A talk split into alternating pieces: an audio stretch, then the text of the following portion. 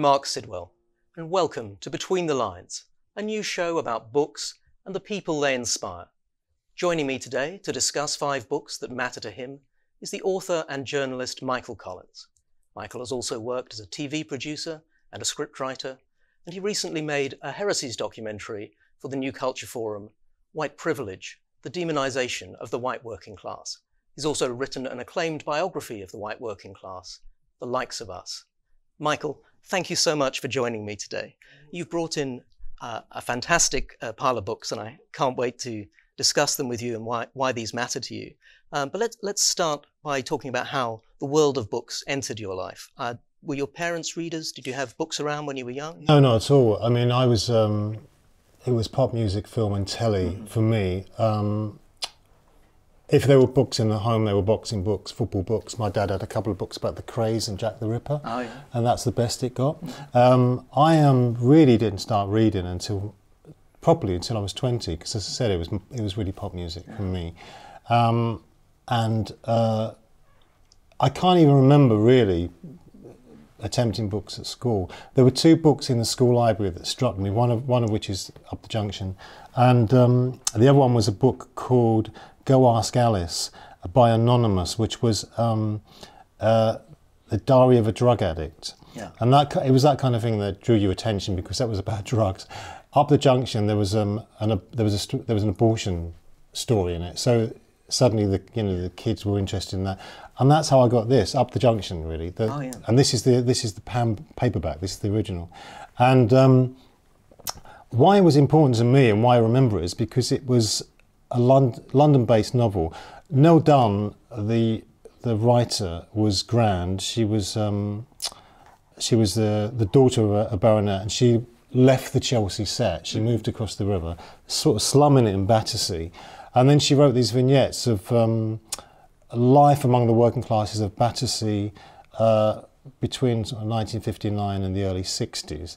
Um, and, it, and it's brilliant stuff because she's doing it as an observer, she's not she's not um, grafting it onto mm-hmm. any kind of political agenda, and so she's just reporting in a really simple, economical way the lives of these people in their kind of voices as well, which which which really struck something. It struck me in a, in a big way that because I I just you'd seen that on television, but you suddenly find it in the book. You recognise these voices, you recognise the language, and you recognise the characters. I mean, the one the one thing I'd say about the junction is she, it, it's it is big on the the abortions and the old mm-hmm. you know the backstreet hus- abortions and sort of being flushed down the toilet as the famous story exactly and the husbands were always you know the, the, the women were kind of um, put upon the husbands were always bruisers and um, there was another side to the working class that there was a yeah. kind of more of a decorum and it wasn't that dramatic which is kind of absent from this in a way but it's i think it's a really important book and it's just um,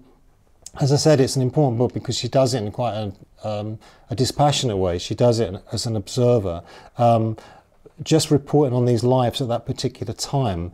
And also, you know, the factory, the market, the pub, because they're a younger generation and it's the beginning of the 60s, they're beginning to really um, discover pop music mm-hmm. and fashion.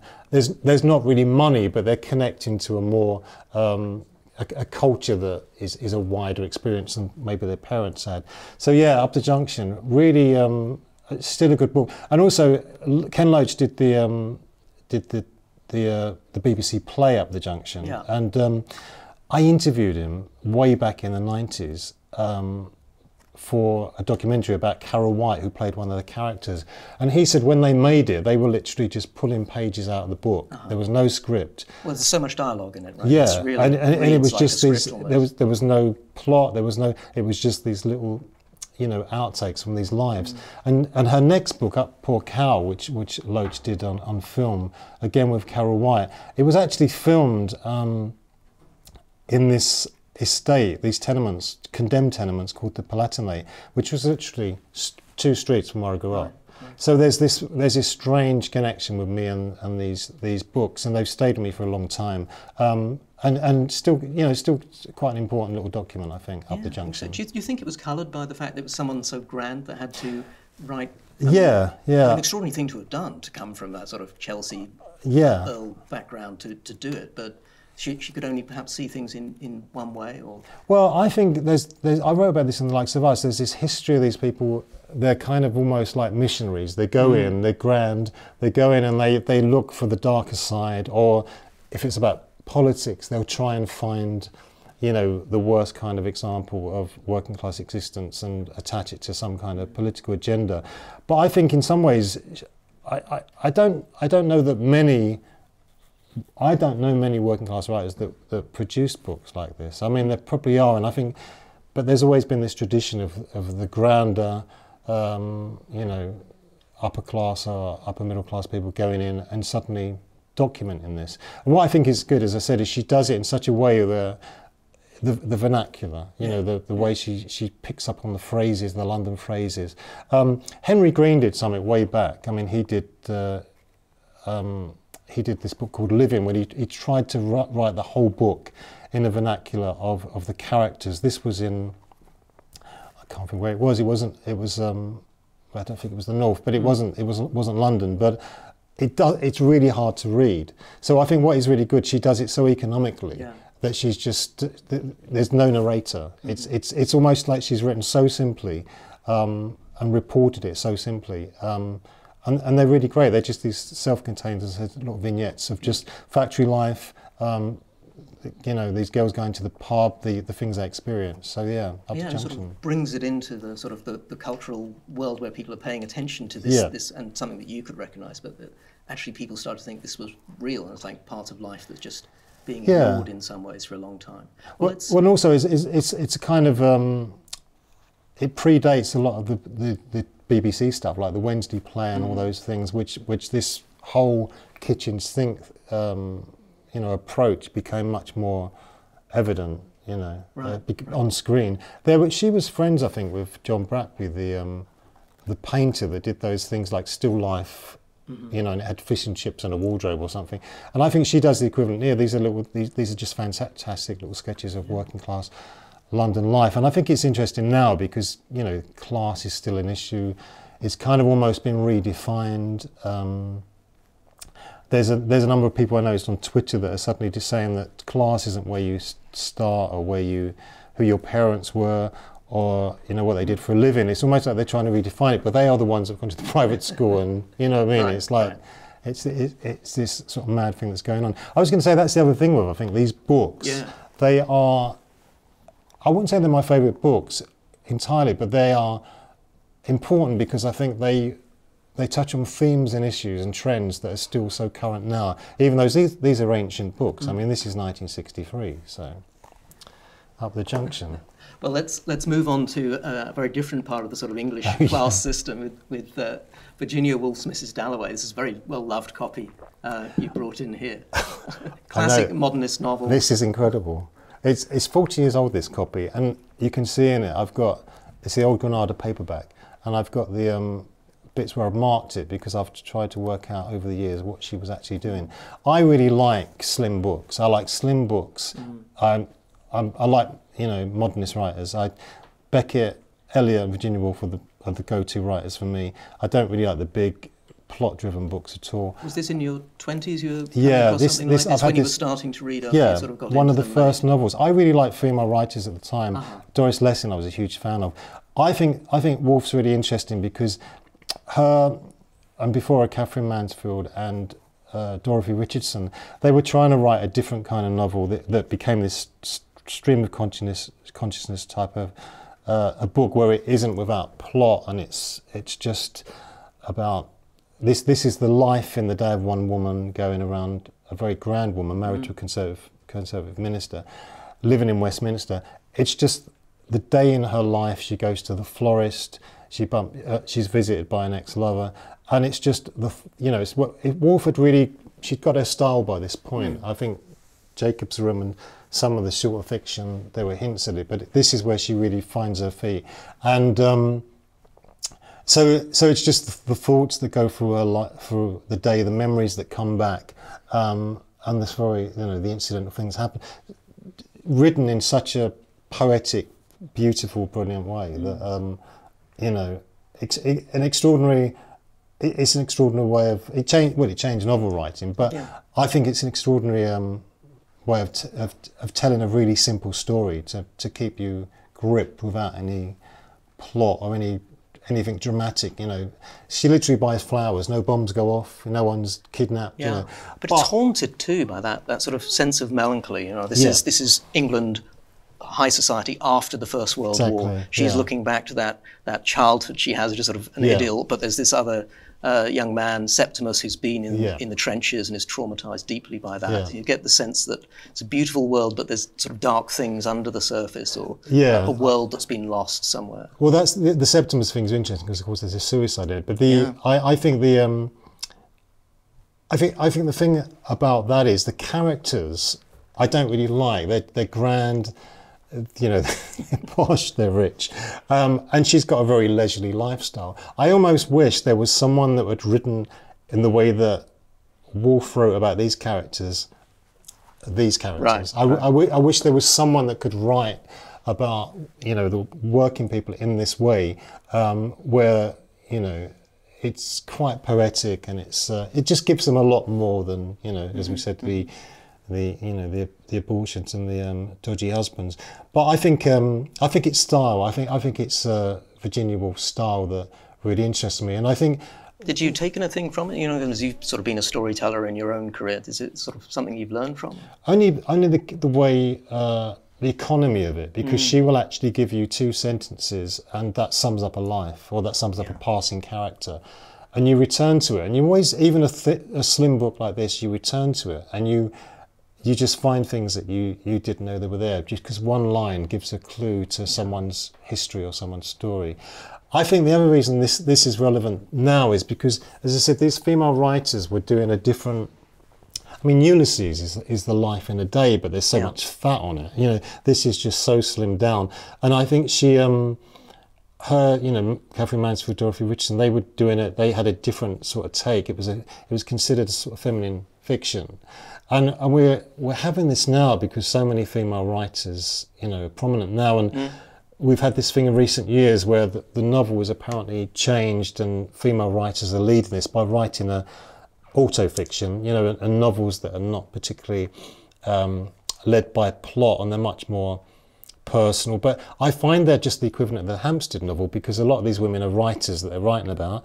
They usually live in a house that's being refurbished, and that's the mm-hmm. story. You know what I mean? Yeah, yeah. I think if you're going to go for that, if you're going to go for the, you know, the plotless, you know, female fiction, if you're going to call it that, mm. I'd, I'd go to Woolf. I really would. I, I wouldn't bother with all the modern stuff. Yeah, and, and of course, today there's a lot of talk about, oh, well, novels have to sort of be about your own experience, or hmm, people are being yeah. kept in their boxes about what they can write about, or even what, to some extent, they're supposed to be able to hmm. understand if they read about it. So it's, it's interesting, as you say, that she, you. she was doing that. I well, mean, but for she- you, I meant as a yeah, reader, you know, yeah. sort of working class background and a man, but this the, the power of this book speaking to you hmm. across all the years and, Hmm. And the class gap and Well, that's because of gap. style, I think, more than the. I mean, another thing is it does both the, the Up the Junction and Mrs. Dalloway at very different times. They tell a very good story of London Yeah. at different times Yeah. as well. So that's the backdrop, and that's the other thing that's that's that's, that's interesting to me. They they walk through similar streets. Yeah, you know. well, well, let, let's uh, turn to someone who's uh, American and from a very different uh, area and, and era, because this is we're now going to the 1970s, I guess, with Yeah. Tom Wolfe and his essays, his extraordinary new journalism essays um, yeah. in Mauve Gloves and Madmen, which is, I think, probably came out about about the time I was born. I was about to say 1976. There you go. Yeah, I think it was 1976. This particular essay, The Me Decade, I really like the new journalism of the 60s. And when you say about books that have influenced you or writers that have influenced, Mm-hmm. influenced me, I, I loved the, the scope of journalism the, uh, around about the mid mid 70s in America, particularly New York Magazine. You Yeah. can't quite imagine, believe when you see New York Magazine now that they used to have people like Tom Wolfe, Jimmy Breslin. Uh, Jimmy was on was was on, uh, Mm-hmm. was on the um, on the broadsheets, but they um, Oh, it was a golden age for magazines of all Absolutely. kinds in the 1970s. Extraordinary work coming out. and, and the way they'd been given the opportunity to write these essays where they'd bring in all the techniques of fiction, you know, to Mm-hmm, Yeah. tell a completely different Yeah, story. Yeah, because Tom Wolfe's style is very, and of course, then he went on to write some fabulous novels. Oh, yeah. um, but they're very the literary, even in the in the in the essays. I actually prefer the journalism of, of Wolfe because I think I do with Orwell as well. I think um, I think it's just the scope and the nerve. Because Mm. the other thing that's interesting, it's like with Eliot, or you know, I really like it when you have these people that are quite conservative thinkers or have quite a conservative outlook, but their approach to their subject is quite avant-garde. Yeah. And so Wolfe has this kind of very southern, you know, uh, dandified kind of look going on, and he's, you know, you never, he never really completely gives gives away what his politics are, but you can sort of hazard a guess. But his style is so completely wild and, and mad and out there. You Well, know. well, so tell us a bit about this, this well, particular the- essay. I, I think so many. I think s- this is the, sorry. This is the me, me, decade. and the Great Awakening. Yeah. Um, I I think his essays again chime with so many things now, but this was a really interesting one because he basically talks about after the after the war. He says money came into America in such a way that there was no longer such a thing. You couldn't really talk in terms of the proletariat because the lower middle classes had pulled in the working class, and they were kind of quite despised by, I suppose, the educated uh, wealthy liberals who, because they wore the wrong clothes, they had the wrong taste, and they wanted to move to the suburbs. They didn't want to live in worker housing or Bauhaus type housing.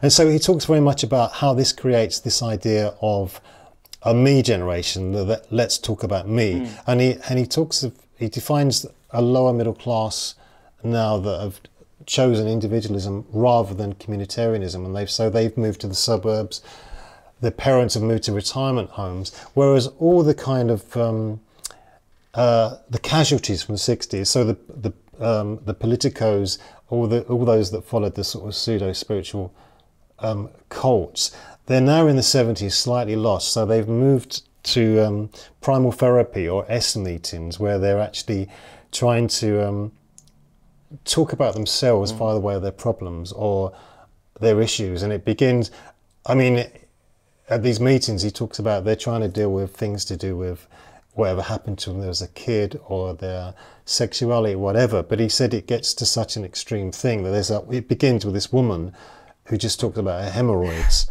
And I think, I think this, this is the third great awakening. I think we're now in the fourth great awakening mm-hmm. because if you, if you look at this and where we are now, on the business of, instead of let's talk about me, we've got someone like Oprah Winfrey talking about your truth, you know, where everything is about how you perceive something, how you, whatever you project onto something or how you interpret it, that, that is the authentic, that is the one take. Yeah, yeah. Well, I was I was fascinated too Yeah. because I was rereading this obviously for, for this conversation and how contemporary it felt to Hmm. me. Uh, this is literally something that was published when I was born, Hmm. uh, but I read it now and I think uh, this this feels very familiar. This this Yeah. world of people being fascinated with themselves and uh, the. The Meghan Markle on Oprah Winfrey and so forth. But of course, the fact that it's not just for the princesses and Yes, everybody, yes. but it's also sort of down in, in lower middle class life or ordinary That life. is interesting. everyone Now that is really interesting because, of course, he says this was Yeah. a pastime or a hobby for the aristocrats, Mm-hmm, and by this time it's worked its way down. And of course, this has happened now. I mean, you look at you look at Markle, and you and, you know she's a classic example. Um, and the, but but not just that. I mean, if you talk about the issue of pronouns, people defining themselves by one particular thing. I mean, that, that's what I love about Woolf. Woolf says this line. She says, "We are never simply one thing." Mm. But I mean, we live in a, a a time now where everyone wants to attach themselves to being one specific thing, whether it's about people's pronouns or whether it's this the way the remit of mental health has widened. So even if you're not part of a protected group, you can probably get day release in bipo- being bipolar or mm. you know or personality disorder, it was called. And I think that that is so much where we are now. Uh, we are we are in a kind of version of the me decade now. And interesting enough, I mean that you could say that arguably money is poured into society into into uh, the UK. Uh, over the last 30 years, in the way it probably did in America in those post-war right. And, years. and we've, we've got the snobbery in the same way about I Exactly. mean, something like Brexit, about Exact- the, exactly. sort of watch, listen to Andrew Adonis or someone going on about sort of the miserable poor voted for. Uh, Well, that, that is, I see. I find that really interesting because whenever I've written about uh, the working class, and I hate going on about it because I feel like some, I do feel like a boy band whoring around their one hit sometimes with my book. But what what does interest me is I don't think I think I think the missed opportunity with British literature in the post-war years is the absence of the suburban novel. You know, I'm never actually writing about that, all that material of, of the work that, that, he refers to, Wolfe refers to, the working class that moved out of the capital, that moved out to the city, You know, it's, it's my subject. It interests me so much. And um, no one covers it except they denigrate it Yes. because they don't know about it. And I remember Martin Amis, I think it was Martin Amis once said, no one has written about the suburbs because they'd have to live there. And, it, and it's that snobbery. It's because you... Someone will go to Battersea because it's trendy and yeah, down and yeah. difficult. They and, won't and go. it's a bit like we need you. You almost needed someone, even if it was a, if, as a Nell Dunn. You needed someone to go to the donut ring of London and beyond, Mm, and report on those lives and those experiences of, of the people that had, moved out. Well, I mean, it, it brings to mind the, the sitcom Keeping Up Appearances, which Yeah. of course is about someone who's Yeah. trying to escape Yeah. a sort of embarrassing sort of background, but is also being sort of sneered at for the the way that she tries to sort of put on these middle class airs that she can't really live Well, up to. I- I- Bucket, bouquet, and all of that. I think she's kind of old school. If you look at something like uh, um, what's that, Gavin and Stacey. Yeah, right. it's that idea. Hmm. I mean, I don't think that particularly does it well, but I mean, I, I just think that that is, you know, Shena Mackay did it to some extent in Essex, I think, but with an Essex novel. But I think it is, it's a missed opportunity. You know, there's no, there's this, because this is a majority of the people in this country, and that that's that. Think we, are we were being talking about worlds that Yeah. don't get their stories told. Yeah, exactly, yeah, no, it's exactly, and. I, I, I think that's true. I think that is a real missed Mm. opportunity because no one's actually seriously looked at that within literature. And, it, and it's as I was saying about this auto fiction. You know, we've had the Ap Hampstead novel. We've now got this auto fiction which covers similar territory. You know, but um, there, you know, it, there's a great opportunity there. Yeah, people a- step out beyond their, Yeah, their yeah. boundaries. Well, let, let's zoom back in time and place to uh, Charles Masterman's The Condition of England. This is what 1909, a Yeah. Liberal MP writing about working class conditions in industrial London and, and the problems of that. yeah. And why does this speak to you, or why, why does this still speak to now? This is an old, oldish book now, probably It the is. oldest book you've got here. This is and this is a terrible cover. I think this is a print on demand one. I've had, I, I lost my original, but again, this this is um, non-fiction. But Masterman really interesting. He was Liberal minister, um, politically probably somewhere between Sidney Webb and Samuel Smiles. So he was kind of. Um, he was for the, the role of the state was an important thing, but he was very much in term, he was very much for defending sort of self determination and self help to some degree. So he um, he he moved to London and he moved to Camberwell and he went to work as a, at the settlement, Cambridge settlement, in, and lived in um, among the you know the locals in that, uh, that end of the end of the 19th century in Camberwell, and all this um, he began to document this in essays and books, um, and then the the most familiar one, the most famous one, was the condition of England which he wrote at the time he was in a, a Liberal minister in that Yeah. in that government that, that brought in all the reforms. How did this come to into your life? Well, bizarrely, um, I uh, worked for a think tank in the 2000s and set up a supplementary school at Cambridge House where Masterman worked. And I knew he'd worked there, and that was the reason I chose it. And I got hooked before, just, like, just before that uh, because of, I knew the territory, because I knew Camberwell, I knew, I knew that area very well. Why, why this is a really interesting book and a really important book is because he he begin the, fir- the first line of it is um, what will the future make of the present and he looks at this um, two things he looks at a city he's obsessed with the city especially the capital um, the modern city that's been formed in the wake of industrialization and the city tribe the city tribe that is peculiar to that new modern city and how they live and what they do and, and that the idea that there's a white Disraeli thing of two nations you know um, but what he, what he does with this book is he says, what is England and where does it reside? And why he asked that question at that time is because he says, at one time, you knew where England was. It was uh, pastoral, it was the countryside, it was agriculture. It's now been so urbanized. Where do we now find England? It's the question that all would ask years later. Um, and so he addresses this by taking apart English society and he separates it into the conquerors, the multitude, um, and various and the suburbans, know, the suburbanites or whatever, and various. So he, he, he addresses it in terms of various tribes. Now within there, he says he says the suburbans are the old school, the high simplificator, you know. Uh, he possibly doesn't have so much time for them. I got the feeling. well, he he's got the snobbery about the, Yeah. he's got the snobbery about the villas that the work as Wells did. He's got that snobbery about the um, the people that moved to the walking suburbs or the prairie suburbs as they became, um, and he's um, so, so he's got that sort of almost uh, liberal intellectual snobbery about him. And he says at one point, uh, the, uh, the upper classes on the rich look down on the suburbans, mm. and the suburbans fear the working class because they fear socialism. Um, so, so he's kind of quite snobby about the um, what's happening with with the uh, people that mm, you know burgeoning suburbia that's, that these people are, are embracing at that time. But he also talks about the idea of a working class that are beginning to they've they've not got it's not it's before universal suffrage obviously, but they begin they're a voice that's swelling mm. that will begin to want to be heard. You know, and he, he mentions this in relation to obviously he knew the Webb, so he talks in terms of trade unionism, the nascent Labour Party, yeah. but um, again he does it in a way, uh, as I said about the, the Nell Dunn book, uh, you know, that idea of being doing it as an as an observer. So he's actually he's documenting it, he's reporting it, but he's not entirely putting his opinion or his take on it. He's trying to, and I think that's that's what makes it interesting. And um, you know, it very much chimes with with now because I mean we we're going through we've gone through a change, technological change. We're going through a change in terms of asking in wake of Brexit, in the wake of all the shenanigans of the SNP, mm.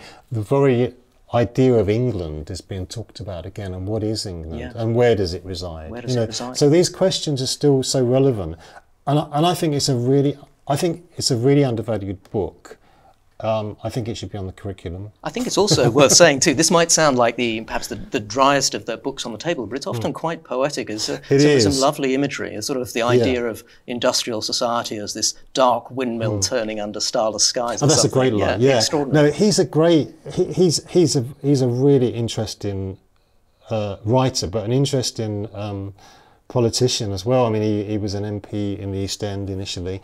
Um, but the other thing he does is he, he's, he's, he's a bit of a poet. I mean, he brings in some fantastic references. Mm-hmm. Um, and very much something of the time. He was very much uh, in with, uh, as I said, the Webbs, um, Wells, all those characters around him at the time yeah. that we're familiar with now. I'm amazed that this book is never mentioned, you know. Well, it's one of those books that falls between stools, isn't it? People want to think about the past and socialism or the past and, I don't know, free market liberalism or uh, free trade in the late 19th century. But a liberal person like that, who's hmm. somewhere between the two, working on starting national insurance, concerned about the poor, but not actually wanting to take away their yeah. autonomy at the same time. Exactly, and that's exactly uh, is this very was. complicated place. Well, again, I think this this this is the same thing that I like about the Nell Dunn thing. I mean, he actually moved into the area um, he was, uh, you know, he was a graduate and he'd come down from Cambridge. He was a Christian, and mm. he, um, so it, it, it, was it was the time of Charles Booth surveys, mm. um, the Salvation Army, yeah. William Booth. So he was actually living in a, in a place called Albany Buildings. Um, you know, when my family were living just streets away again, bizarrely. But I, I love that idea of him again if he was the only voice that was going to go in and record that or document that, and that was to mm. inspire him to bring this book, then I'd rather him than no one else. Yeah. You know what yeah. I mean? So, yeah. uh, so again, with the Nell Dunn thing, I think these figures are important because they did they did leave us with something that uh, documents a particular time that again uh, of people that, that didn't have a voice within mm. literature. Well, let, us turn to, for the final book, to a, a very different voice, but it's also a, a yeah. voice that, that needed to be heard. This is Ralph Ellison's classic Invisible Man. Yeah. Now, this is about the African American experience in sort of mid 20th century America. Yeah. Uh, why does that um, speak to you, or, or well, why did, where did you come across? This contradicts this everything I've just said because this is a really big book, and it took him seven years to write. This this is this is a, it's a great cover actually, um, I, I first came across this uh, again about 40 odd years ago, and I started looking at just before, just before, bizarrely, just before the Brixton riots happened all the rest of it, and then I sort of put it down. I was a bit, you know, I, I sort of was a bit overwhelmed. And so I, I, came back to it a few years ago and finished it. Um, and I think Ellison's a really interesting. Um, I, not so, I don't think it's a great book. I just think it's a really important book because you know, when you think about black American writers, men in particular, of that particular of that period, like you said, the middle of the mm. 20th century, you think of Baldwin, and James Baldwin has got that sort of sixter hipster thing going. Richard Wright, much more graphic, much more political, probably more, you know, it's kind of almost writing in a more documentary style. Ellison wrote this book, which is just simply about this um, young, educated black American man who he never names, but he writes in the first person, and everything that he goes through. I think I think the problem is it, it's he's, he's always acted upon this character because he's almost like Candide or a kind of Kafka character. So he's sort of these, picaresque where he yes, goes through all these so adventures these and he sees these situations yeah. that happen to him. Um, but but what is interesting is is in the process um, and again, Ellison does that thing, which is, I, I, love, and I've said these other in, in these other books. He's the dispassionate observer, mm. even though he's the narrator. He's not imposing an agenda. He's just slightly. He's just reporting the, yeah. the things that happen. It's not a social protest novel no, in, the, in the way that people think. It's not Uncle Tom's Cabin exactly. saying we've got to end slavery. And that's been the criticism. Yeah. That's why you know. That's why I said Richard Wright or James Baldwin get more a kind of respect in a way because they, they think this is this is a criticism of Ellison. Mm. He wasn't he, he didn't do that. He wasn't political enough with it, even though him and Wright were both. Yeah, and sometimes quite nuanced, right? I mean, you get the, the sort of almost satire of the, the, the black protester movements. exactly. And, or, or, at least it observes their self interest as yeah. much as it does the racism in the society. Well, and not just them. This is, this is why I find it a really interesting book because they become like these archetypes. Mm. Because he's got the characters in there, he's got the, the sort of black nationalist character who is like pre Black Panther. Uh, like the BLM type characters mm. now. He's got the um, the posh white rich woman that is toying around with left wing politics that objectifies the black man and wants to even indulge in a rape fantasy. You've got the kind of eyes rolling Rochester black characters that have to play the game. Yeah. And he comes across all these and um, uh, the, these particular characters that sometimes they almost take on a sort of Dickensian filter because I think that's where I, I, think the book's very, very melodramatic. There's a big coincidence, isn't it? I don't think, you know, it is one of those big, big books with a plot, and he spent a long time writing it. But I think for me, what's important is the, the way he documents characters and events that are still with us now. Uh, the relationship with the police, the riots, the looting that follows the riots. Everything is with us now, and we've witnessed it in the last year or so. Mm you know, especially in America with Black Lives Matter, which is which seems like pure theatre in relation to when he was writing a very complex time, you know, a, a bleak time uh, when people were, you know, laying their lives on the line because you know they wanted change, they had conviction, which completely contradicts, I think, which is completely opposite of where we are now after so many decades and so much change. And so I think a lot of people could go back to this novel and and probably uh, see that these characters that with us now, whether it's race baiters or the grifters that are around us now, and find them within this. Mm. It reminded me a bit too of one of the Tom Wolfe's uh, novels, *A Bonfire of the Vanities*, which oh, yeah. has some of that in. Uh, Absolutely, in, Sherman McCoy. Yeah, yeah, there you go. Um, but it's fascinating these these resonances in these books, which are really from decades ago, but they they they give us these new lenses to see things Absolutely. going on right now. And I think that's probably more true about mm. Ellison than anyone else. I mean, I think I think if you look at where we've been with all the BLM stuff over the last year or so, and you think it's it's it's it's all here, you know, decades earlier in a different time, and you are just, you know, you are you're playing a game. You're you're going through this whole uh, farce, you know, that that seems kind of madness in relation to um, these these characters and these events at this particular time when it was a very different society. You know, some of these battles have been won, and you're just um, prolonging them or, or, or, recreating them. Basically. Recreating them. Well, fantastic. Thank you. That's been great to run through those books. That's um, almost all we have time for today. But thank you to my guest, Michael Collins, for sharing these books with us. Uh, you can find his book, The Likes of Us, on Amazon and elsewhere and you can watch his documentary, White Privilege, The Demonization of the White Working Class, right here on YouTube. Uh, do please uh, click below to subscribe if you haven't already, and as ever, let us know what you think in the comments, and perhaps share the books that matter to you as well. Uh, finally, though, just to close out, Michael's agreed to read us a quote from um, one of the books from Masterman, I think. Yeah, Condition of England, um, which I've edited. Is that bad of me? I'm editing Charles Masterman. Lightly editing. yeah. Well, he's basically, uh, in this particular early part of the book, it's called The Spirit of the People. And he's basically saying if you look at the character or the um, what defines the character of England um, at the time of writing, it's, it's, it's uh, that of the middle classes. It's the outlook of, of the old school middle classes. And he said, but there are there are other voices, which he talks about the multitude. Where now we could still talk about this. We talk about the eighty percent. Um, and I think a lot of this chimes now in what's happened with how we talk about post Brexit England. Um, how we talk about people being censored and not having a voice. It's it's all relevant. So so this is how he begins. And below this large kingdom, which for more than half a century has stood for England, stretches a huge and unexplored region which seems destined in the next half century to prog- progress towards articulate voice and to demand an increase in power. It is the class of which Ar- Matthew Arnold, with the agreeable insolence of his habitual attitude, declared himself to be the discoverer, and to which he gave the name of the populace. To most observers from the classes above, this is the deluge, and its attainment of power, if such attainment ever were realized, the coming of the twilight of the gods. They see our civilization as a little patch of redeemed land in the wilderness, preserved as by a miracle from one decade to another. They behold the influx as the rush of a bank holiday crowd upon some tranquil garden, tearing up the flowers by the roots, reeling in drunken merriment on the grass plots, strewing the pleasant landscape with torn paper and broken bottles. It's a class full of sentiment which the foreigner is apt to condemn as sentimentality.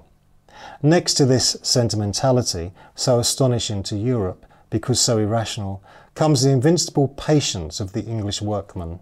He will endure almost anything in silence until it becomes unendurable.